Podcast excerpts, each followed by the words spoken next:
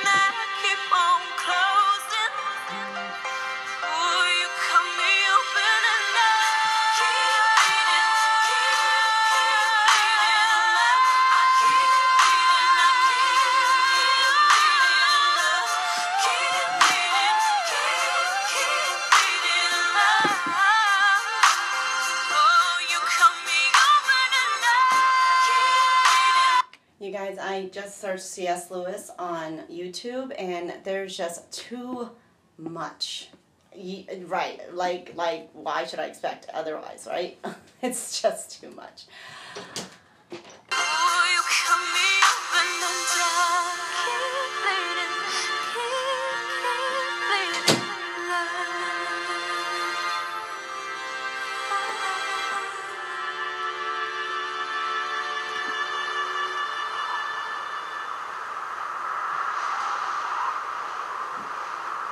I'm just going to pick one and let the Spirit take it away.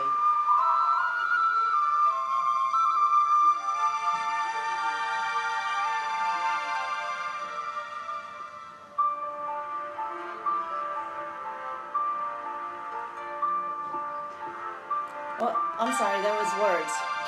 During the war years, C.S. Lewis gave a series of radio addresses to the nation. A war, weary and bedraggled population drew inspiration from these addresses and made the Oxford don a beloved name among many. These talks were later compiled into a book entitled Mere Christianity. Woefully, because of the war effort, most of the reels were recycled and the world lost forever a chapter of man's heritage. But one. We only need one, people. One survived. And we and I have here compiled this talk for you, as C.S. Lewis himself spoke them long ago. It's only nine minutes, guys. 45 is already over. In these talks, I've had to say a good deal about prayer. And before going on to my main subject tonight, I'd like to deal with a difficulty some people find about the whole idea of prayer. Somebody put it to me by saying, I can believe in God all right, but what I can't swallow is this idea of him listening to several hundred million human beings who are all addressing him at the same moment. And I find quite a lot of people feel that difficulty. Well, the first thing to notice is that the whole sting of it comes in the words, at the same moment.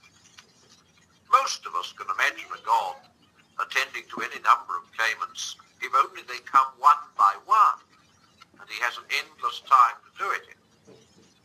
So what's really at the back of the difficulty is this idea of God having to fit too many things into one moment of time. Well, that of course is what happens to us. Our life comes to us moment by moment. One moment disappears before the next comes along, and there's room for precious little in each. That's what time is like.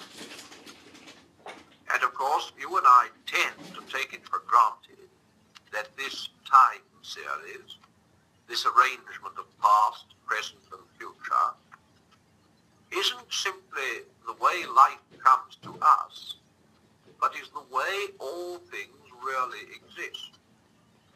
We tend to assume that the whole universe, and God himself, are always moving on from a past to a future, just as we are. But many learned men don't agree with that. I think it was the theologians who first started the idea that some things are not in time at all. Later, the philosophers took it over, and now some of the scientists are doing the same.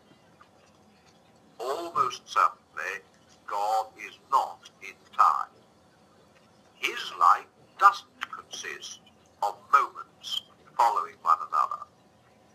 If a million people are praying to him at 10.30 tonight, he hasn't got to listen to them all in that one little snippet which we call 10.30. 10.30 and every other moment from the beginning to the end of the world is always the present for him you like to put it that way, he has infinity in which to listen to the split second of prayer put up by a pilot as his plane crashes in flames. That's difficult, I know. Can I try to give something not the same, but a bit like it? Suppose I'm writing a novel. I write, Mary laid down her book. Next moment came a knock at the door. For Mary, who's got to live in the imaginary time of the story, there's no interval between putting down the book and hearing the knock. But I, her creator, between writing the first part of that sentence and the second, may have gone out for an hour's walk and spent the whole hour thinking about Mary. I know that's not a perfect example, but it may just give a glimpse of what I mean. The point I want to drive home is that God has infinite attention, infinite leisure to spare for each one of us. He doesn't have to take us in the lump. You're as much alone with him the only thing he ever created. When Christ died, he died for you individually, just as much as if you'd been the only man in the world. Now I'll get back to my main subject. I was pointing out last time that the Christian life is simply a process of having your natural self changed into a Christ self. And that this process goes on very far inside. One's most private wishes, one's point of view are the things that have to be changed. That's why unbelievers complain that Christianity is a very selfish religion. Isn't it very selfish? Even morbid, they say, to be always bothering about the inside of your own soul, instead of thinking of humanity. Now, what would an NCO say to a soldier who had a dirty rifle and when told to clean it replied, but Sergeant, isn't it very selfish, even morbid, to be always bothering about the inside of your own rifle instead of thinking of the United Nations? Well, we needn't bother about what the NCO would actually say. You see the point? The man is not going to be much use to the United Nations if his rifle isn't fit to shoot with. In the same way, people who are still acting from their old natural selves won't do much real permanent good to other people. Let me explain that. History isn't just a story of bad people doing bad things. It's quite as much a story of people trying to do good things. But somehow something goes wrong. Take the common expression, cold as charity. How do we come to say that? From experience. We've learned how unsympathetic, patronizing, conceited charitable people often are. And yet, hundreds and thousands of them started out really anxious to do good. And when they'd done it, somehow it just wasn't as good as it ought to have been. The old story. What you are comes out in what you do. A crabapple tree can't produce eating apples. As long as the old self is there, its taint will be over all we do. We try to be religious and become Pharisees. We try to be kind and become patronizing. Social service ends in red tape and officialdom. Unselfishness becomes a form of showing off. I don't mean, of course, that we're to stop trying to be good. We've got to do the best we can. If the soldier's fool enough to go into battle with a dirty rifle, he mustn't run away. But I do mean that the real cure lies far deeper. Out of ourselves and into Christ we must go. The change won't for most of us happen suddenly. And I must admit that for most Christians it'll only be beginning to the very end of our present lives. But there are some in whom it goes further even before then, far see it. Their very faces and voices are different. When you meet them, you know you're up against something which, so to speak, begins where you leave off. Something stronger, quieter, happier, more alive than ordinary humanity.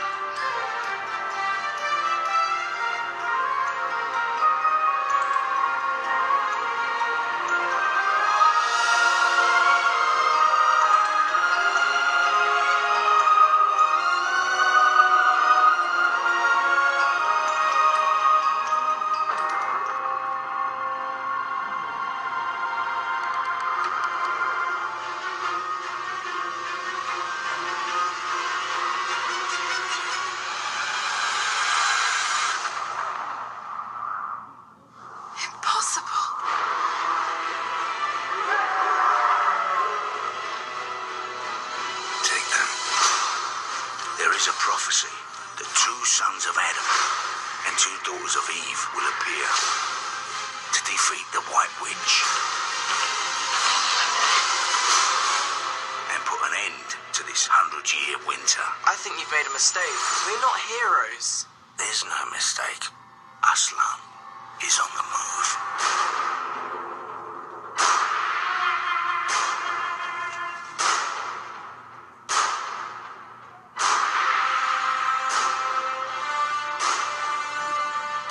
Aslan, we need your help. I know, but understand, the future of Narnia rests on your courage. If it's a war Aslan wants, it's a war he shall get.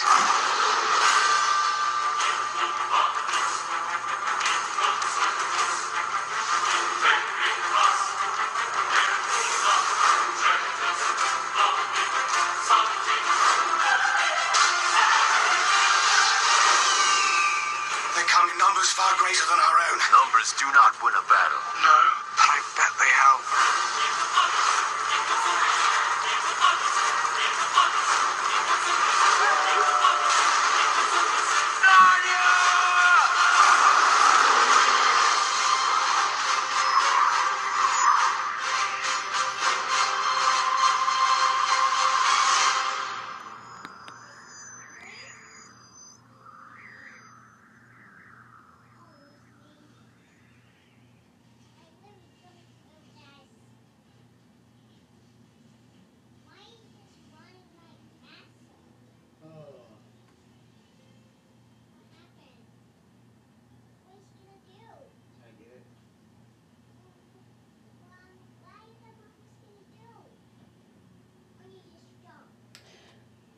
Do you know what alchemy is, anybody?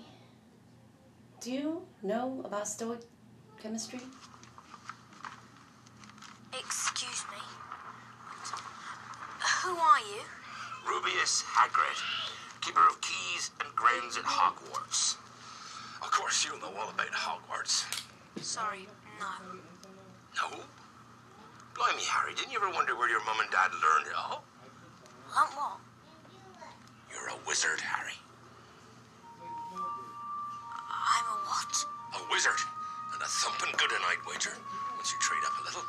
No, you've made a mistake. I mean, I can't be a, a, a wizard. I mean, I'm just Harry. Just Harry. Well, just Harry. Did you ever make anything happen? Anything you couldn't explain when you were angry or, or scared?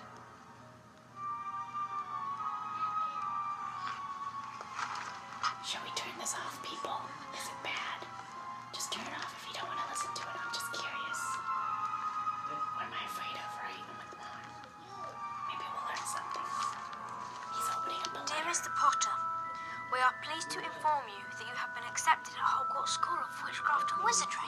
will not be going, I tell you. We swore when we took him in we'd put a stop to all this rubbish. You knew. You knew all along and you never told me. Of course we knew. How could you not be? My perfect sister being who she was. Oh, my mother and father were so proud the day she got her letter. We have a witch in the family. Isn't it wonderful? I was the only one to see her for what she was. A freak. And then she met that Potter. And then she had you when I knew you would be the same. Just as strange, just as abnormal. And then, if you please, she went and got herself blown up. And we got landed with you. Blown up. You told me my parents died in a car crash. A car crash? A car crash killed Lily and James Potter? You have to say something. It's an outrage. It's a scandal. You'll not be going. And I suppose a great muggle like yourself's going to stop him, are you? Muggle. Non-magic folk. This boy's ever since you were born.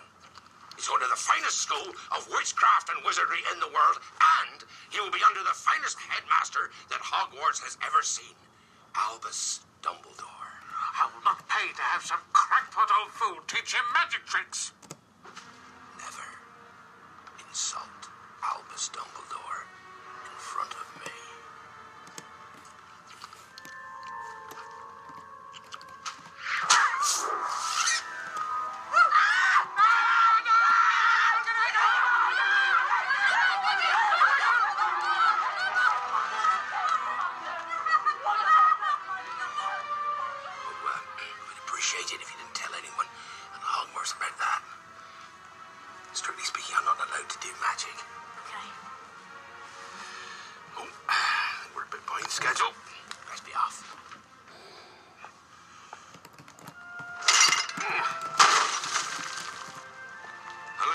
Better stay, of course.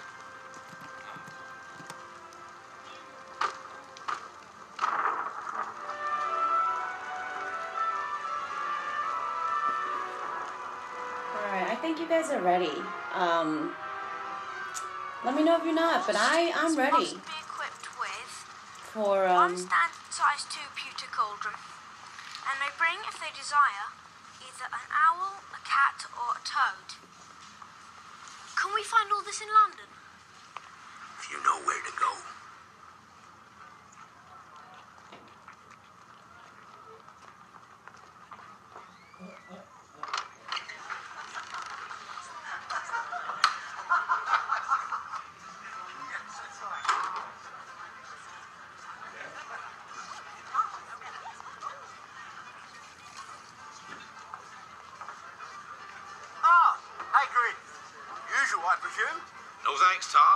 Official Hogwarts business. Just helping young Harry here buy school supplies. Bless my soul. It's Harry Potter.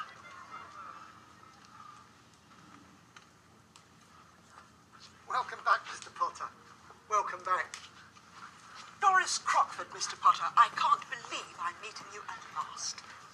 Harry Potter. Can't tell you how pleased I am to meet you. Hello, Professor. I didn't see you there. Harry, this is Professor Quirrell. He'll be your defense against the dark arts teacher at Hogwarts. Oh, nice to meet you. Fearfully fascinating subject. Not that you need it, eh, Potter? Yes, well, must be going now. Lots to buy. Goodbye.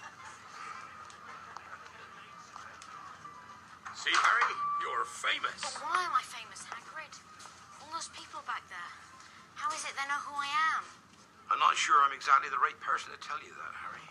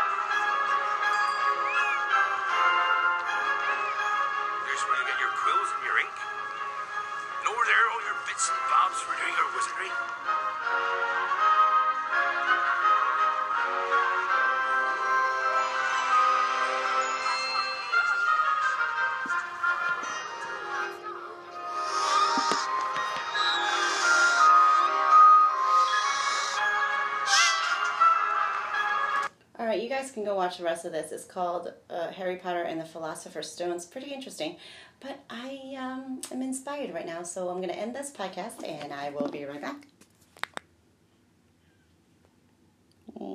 End. The history of Joseph the Carpenter.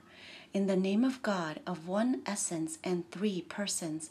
The history of the death of our father, the holy old man Joseph the Carpenter. May his blessings and prayers preserve us all, O brethren. Amen. His whole life was 111 years, 111, and his departure from this world happened on 26 of the month Abib, which answers to the month Ab. May his prayer preserve us. Amen. And indeed, it was our Lord Jesus Christ himself who related this history to his own to his holy disciples on the Mount of Olives and all Joseph's labor and the end of his days. The holy apostle have prepared this conversation and have left it written down in the library at Jerusalem. May their prayers preserve us. Amen. It happened one day when the Savior, our Master God, and Savior Jesus Christ was sitting along with his disciples and were all assembled on the Mount of Olives that he said to them, O my brethren and friends, sons of the Father, who has chosen you from all men, you know that I have often told you that I must be crucified and I must die for the salvation of Adam and his posterity. and that I shall rise from the dead. Now I shall commit to you the doctrine of the holy gospel, formerly announced to you, that you may declare it throughout the whole world. And I shall endow you with the power from on high, and with power from on high, and fill you with the Holy Spirit. Luke 24. And you shall declare to all nations repentance and remission of sins. Luke 24 again. For a single cup of water, Matthew 10, if a man shall find it in the world to come, is greater and better than all the wealth of this world, and as much ground as one foot can occupy in the house of my Father is greater and more excellent than all the riches of the earth. Yea, a single hour in the joyful dwelling of the pious is more blessed and more precious than a thousand years among the sinners, inasmuch as their weeping and lamentation shall not come to an end and their tel- tears shall not cease, nor shall they find for themselves consolation and repose at any time forever. And now, O my honored members, go. Declare to all nations, tell them, and say to them, Verily, the Savior diligently inquires into the inheritance which is due, and is the administrator of justice and the angels will cast down their enemies and will fight for them in the day of conflict. And he will examine every foolish, every single foolish and idle word which men speak, and they shall give an account of it. Matthew 12. For as no one shall escape death, so also the works of every man shall be laid open on the day of judgment, whether they have been so good or evil. 2 Corinthians 5 Tell them also this word which I have said to you today. Let not the strong man glory in his strength, nor the rich man in his riches, but let him who wishes to glory glory in the Lord. There was one once a man whose name was Joseph, sprung from a family of Bethlehem. Um, I'm gonna, yeah, okay. Uh, well, here's the beginning of the story, so let me start a new segment. Hold on a second. Thank you for joining in and tuning in to Divine Grooving On Up. Thank you for joining us on this episode. We will be adjourning shortly. Please take an intermission, enjoy yourself, and come back. We will be starting a brand new series called The History of Joseph the Carpenter. We will hear from the old man, the father himself. Thank you, and God bless.